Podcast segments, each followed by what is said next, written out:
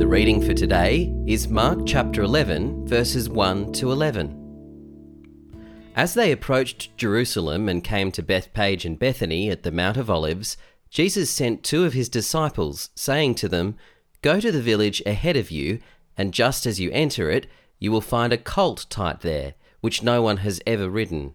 Untie it and bring it here. If anyone asks you, Why are you doing this? say, The Lord needs it and will send it back here shortly. They went and found a colt outside in the street tied at a doorway. As they untied it, some people standing there asked, What are you doing untying that colt? They answered as Jesus had told them to, and the people let them go. When they brought the colt to Jesus and threw their cloaks over it, he sat on it. Many people spread their cloaks on the road, while others spread branches they had cut in the fields. Those who went ahead and those who followed shouted, Hosanna! Blessed is he who comes in the name of the Lord. Blessed is the coming kingdom of our father David. Hosanna in the highest heaven. Jesus entered Jerusalem and went into the temple courts.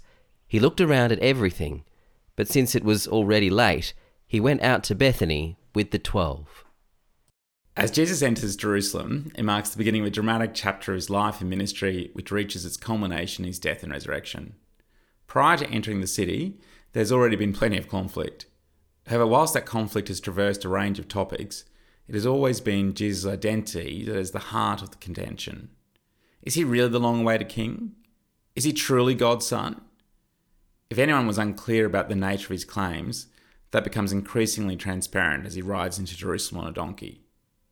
Two of the disciples have obediently followed Jesus' instructions and retrieved a donkey and a colt. Matthew has some additional details in what must have felt like a mysterious assignment.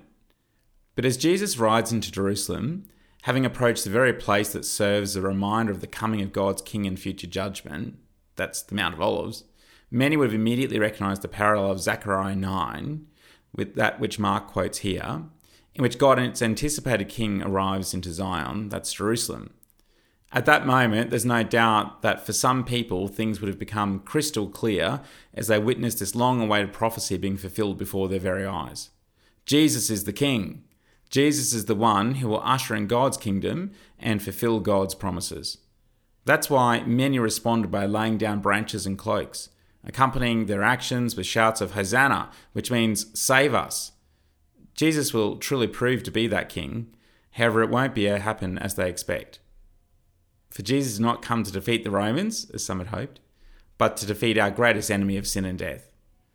Jesus comes as the peacemaking king to win the greatest peace that we could ever hope for through his blood peace with God.